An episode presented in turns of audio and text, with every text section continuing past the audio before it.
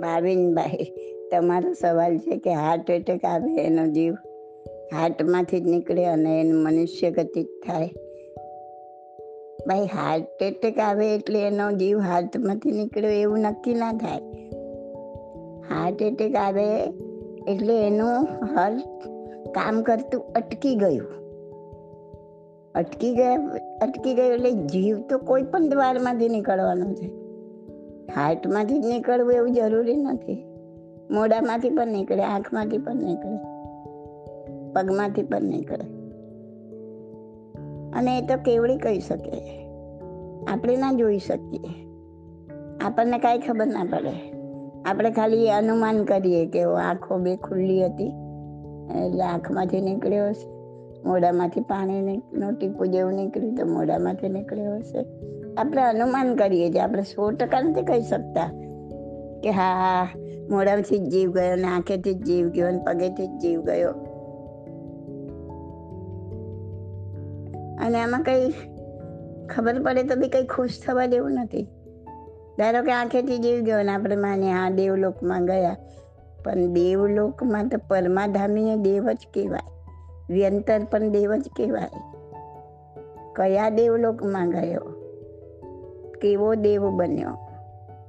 અગર વ્યંતર બની ગયો તો કેટલી મોટી દુર્ગતિ થઈ ગઈ એની કે સાગરોપમ ને પલ્યોપમના વર્ષ, મિનિમમ દસ હજાર વર્ષ. હવે એને એ જીવનીમાં સબડવું પડશે. ત્યાં એના ઉપરી એને તાબામાં તાબામાં લઈને એને વર્ષોના વર્ષો સુધી ખાવા પીવાય નથી આપતા. કોરડા જે છે, એમની પાસે ખોટું કામ કરાવે છે. દેવલોકમાં જઈને શું ફાયદો? કયા દેવલોકમાં ગયા ક્યાં ખબર છે. અને ગમે તેવા હાઈ લેવલના ડેવલપમાં પણ ગયા હોય તો એ બધું ટેમ્પરરી ઘર જેવું છે.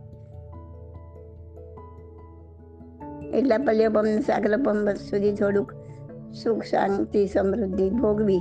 અને પાછા એક ઇન્દ્રિયમાં જતા રહે પાછા હતા એ નહીં, પાછા એ ચક્કર ચાલુ. એવું તો આપણે કેટલી વાર દેવલોકમાં જઈને આવ્યા. કેટલી વાર નરકમાં જઈને આવ્યા કોઈ યોની બાકી નથી જે આપણે ગયા નથી. તો દેવલોકમાં ગયા છે એ જાણીને ખુશ થવા દેવું નથી ને. મનુષ્ય લોકમાં ગયા છે એ જાણીને ખુશ થવા દેવું નથી. અંડગોલિક મનુષ્ય, એ મનુષ્યમાં જ કહેવાય. રાક્ષસ જાતિના મનુષ્યો એ પણ મનુષ્ય જ કહેવાય. કસાઈ ને માછીમાર પ્રકારના મનુષ્ય એ પણ મનુષ્ય જ કહેવાય. કયા પ્રકારના મનુષ્યમાં તમે ગયા છો? એ કોણ કહી શકે? એ કોને ખબર પડે? એ કેવડી સિવાય કોઈ ના કહી શકે? તો આ બધામાં આ ઝંઝટમાં પડવા જેવું જ નથી. જેવું કર્યું હશે એવું પામવાના છો તમે. અનુમાન લગાવીને કાંઈ મળવાનું નથી. અનુમાન ખાલી અનુમાન છે. અનુમાનથી કશું મળી નથી જવાનું. કશું શ્યોર નથી થઈ જવાનું. તો આ બધામાંથી બહાર નીકળો. હાર્ટ એટેક આવી ગયો એટલે તમારું જીવન અટકી ગયું. પણ હાર્ટમાંથી જ જીવ ગયો છે. એવું કશું સાબિત નથી થતું એમાં. જીવન અટક્યું અને જીવન પ્રાણ શરીરના કોઈ પણ ભાગમાંથી બહાર નીકળી ગયો. ખ્યાલ આવ્યો? ઓકે. તમારું સમાધાન થઈ ગયું હશે. This audio is by Subodhi Masaliya zero eight eight five six seven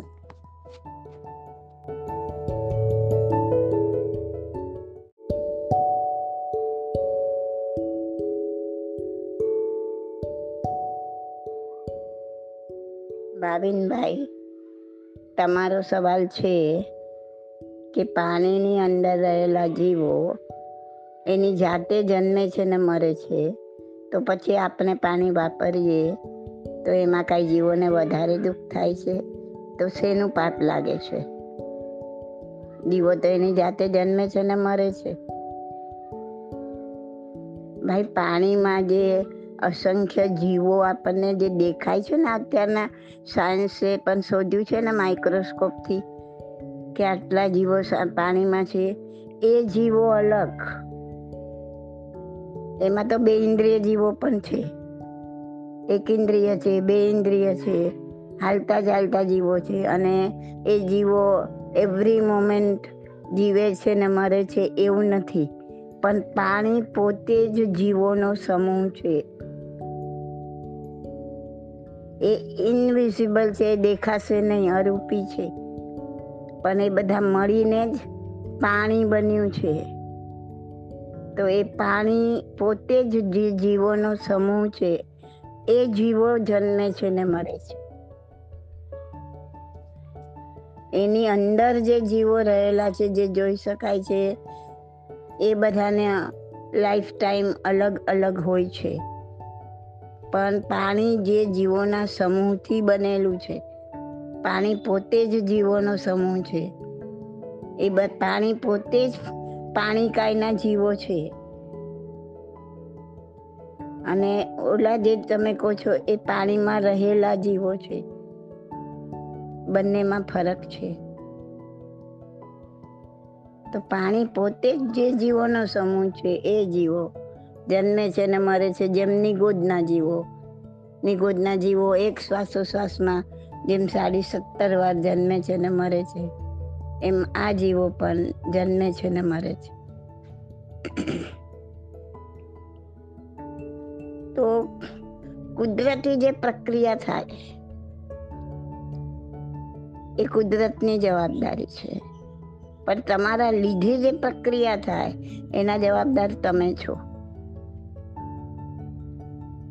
કુદરતી રીતે આ માણસનું મોત આવવાનું જ છે. નક્કી છે.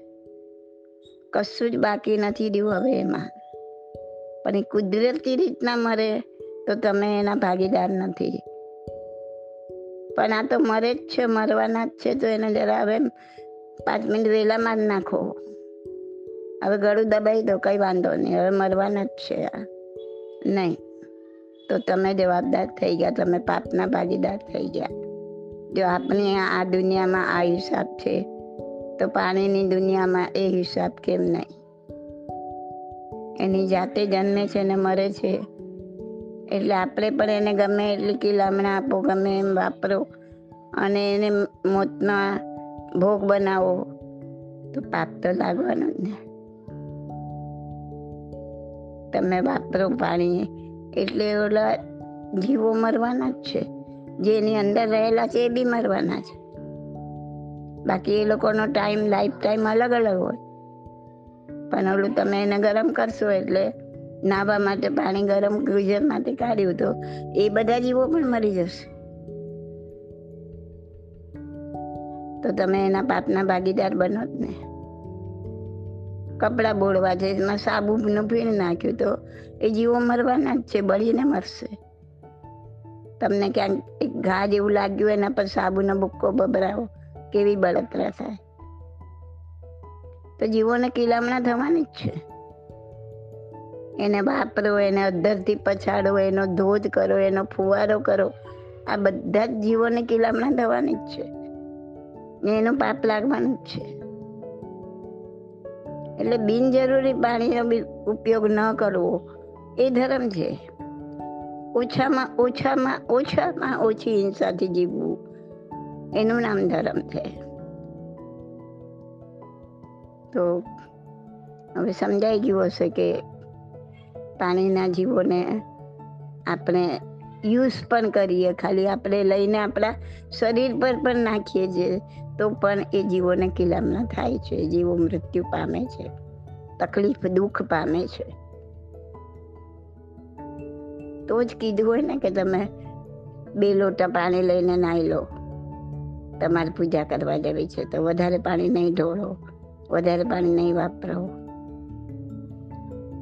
તો આ બધું સમજીને કીધેલું છે. મોટા મોટા આચાર્ય મહારાજોએ કીધેલું છે, ભગવાને કહેલું છે. તો એની પાછળ કોઈ રહસ્ય ના હોય તો ના કે. એમને શું જરૂર છે કહેવાની? તો સમજાઈ ગયું હશે કે પાણીના જીવો પાણીમાં હરતા ફરતા રહેલા જીવો પાણી પોતે જીવોનો સમૂહ છે અને આ બધા જ જીવોને કિલામણા થાય છે okay This audio is by Subodhi Masalia. My contact number is 88500 88567.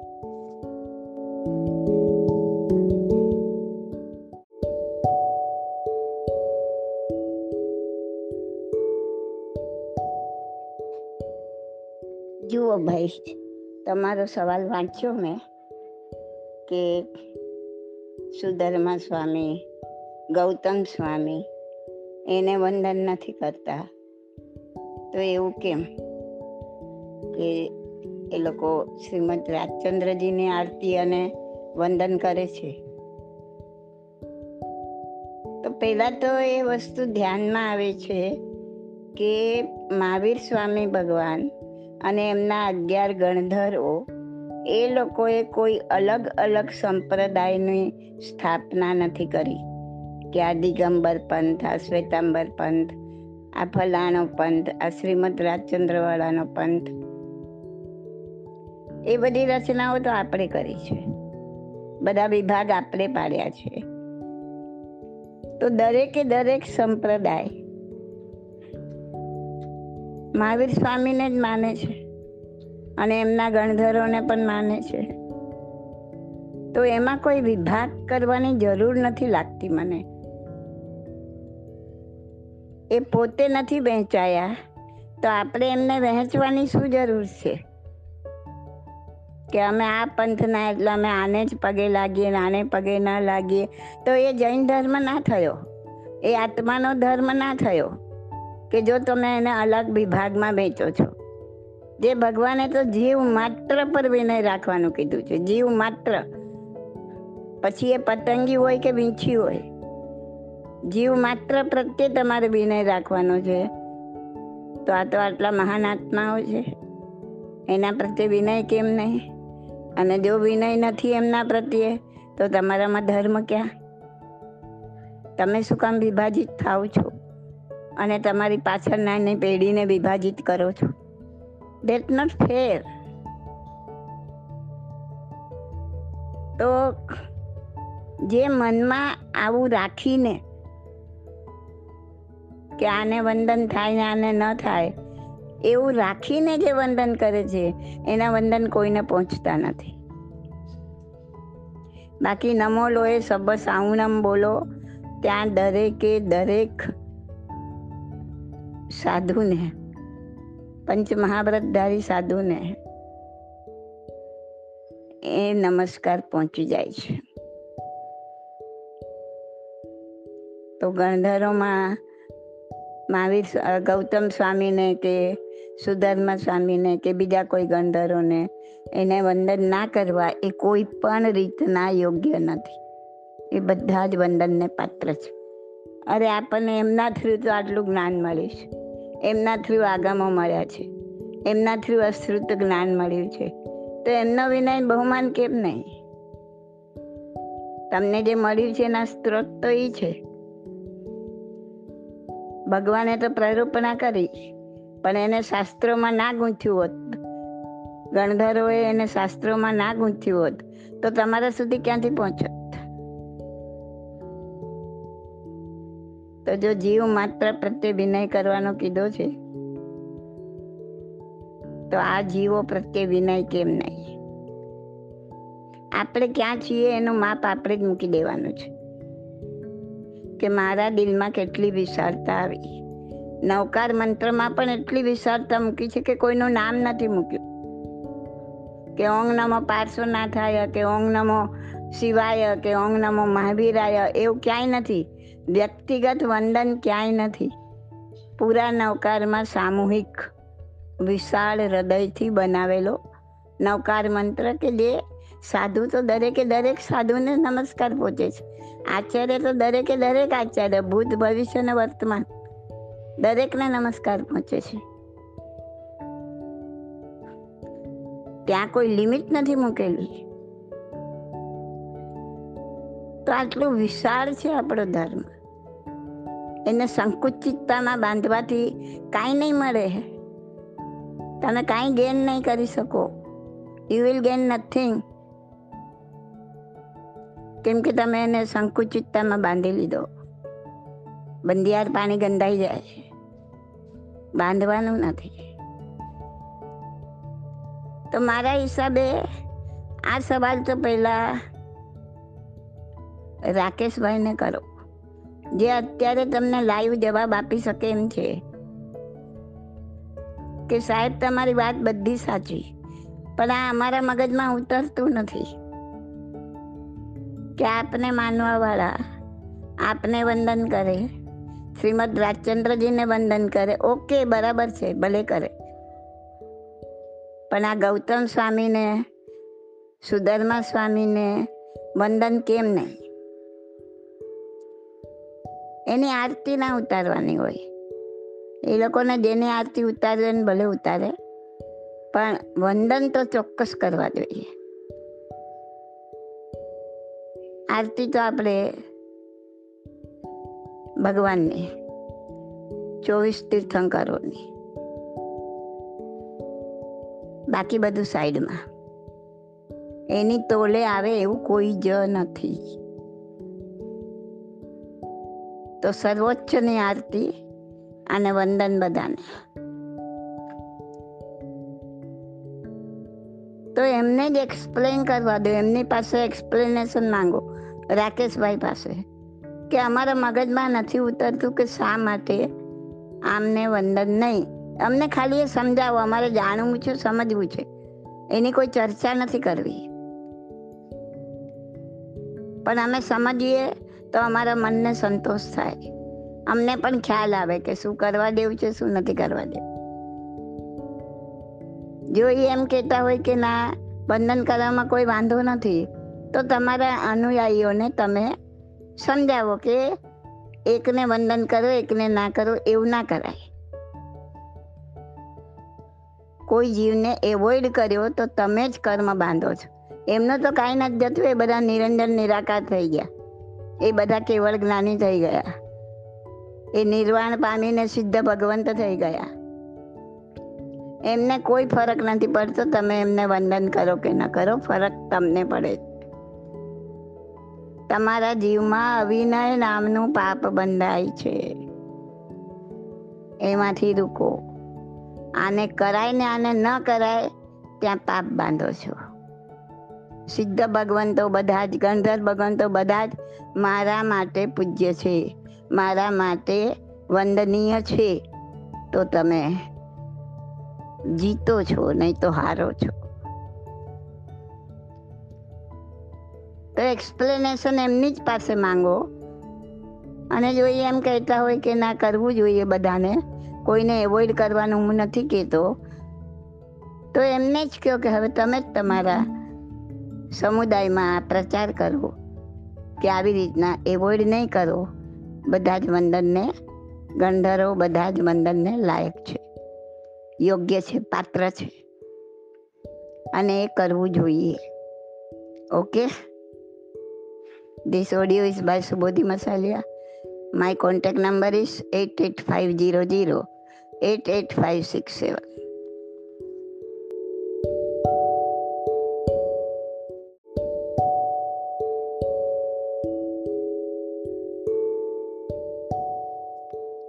કોઈ બીજા લોકો શું કરે છે?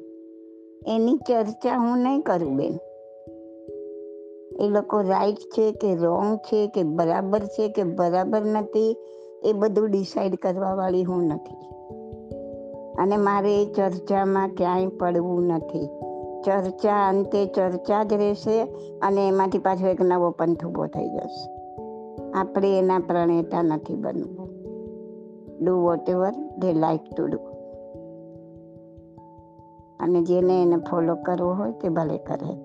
કોઈ ખોટું છે, કોઈ સાચું છે, એ ડિસાઈડ હું નહીં કરું. હું જે વસ્તુ છે એ રજૂઆત કરીશ કે આ વસ્તુ આમની આમ છે, પછી શું કરવું? એ ડિસિઝન તમે લો. તમે જે પંથમાં જન્મ્યા છો, તમને જે ધર્મ મળ્યો છે, તમને જે રીત રિવાજ મળ્યા છે, એને ફોલો કરો. અથવા બીજા કોઈ માટે કંઈ લેવું છે, તો જે સારી વસ્તુ જે તમને જચે છે, એ લઈ લો. જે નથી જચતું, એને છોડી દો. બધાનું બધું જ લેવું જરૂરી નથી. હું એમ નથી કહેતી કે હું જે કહું છું બધું તમે માની. તમને જે સારું લાગે, તમને જે જચે તે પકડો. તમને કાંઈ ન જચે તો કાંઈ ના પકડો. That is your problem not my problem મારે તો ખાલી રજૂઆત કરવી છે.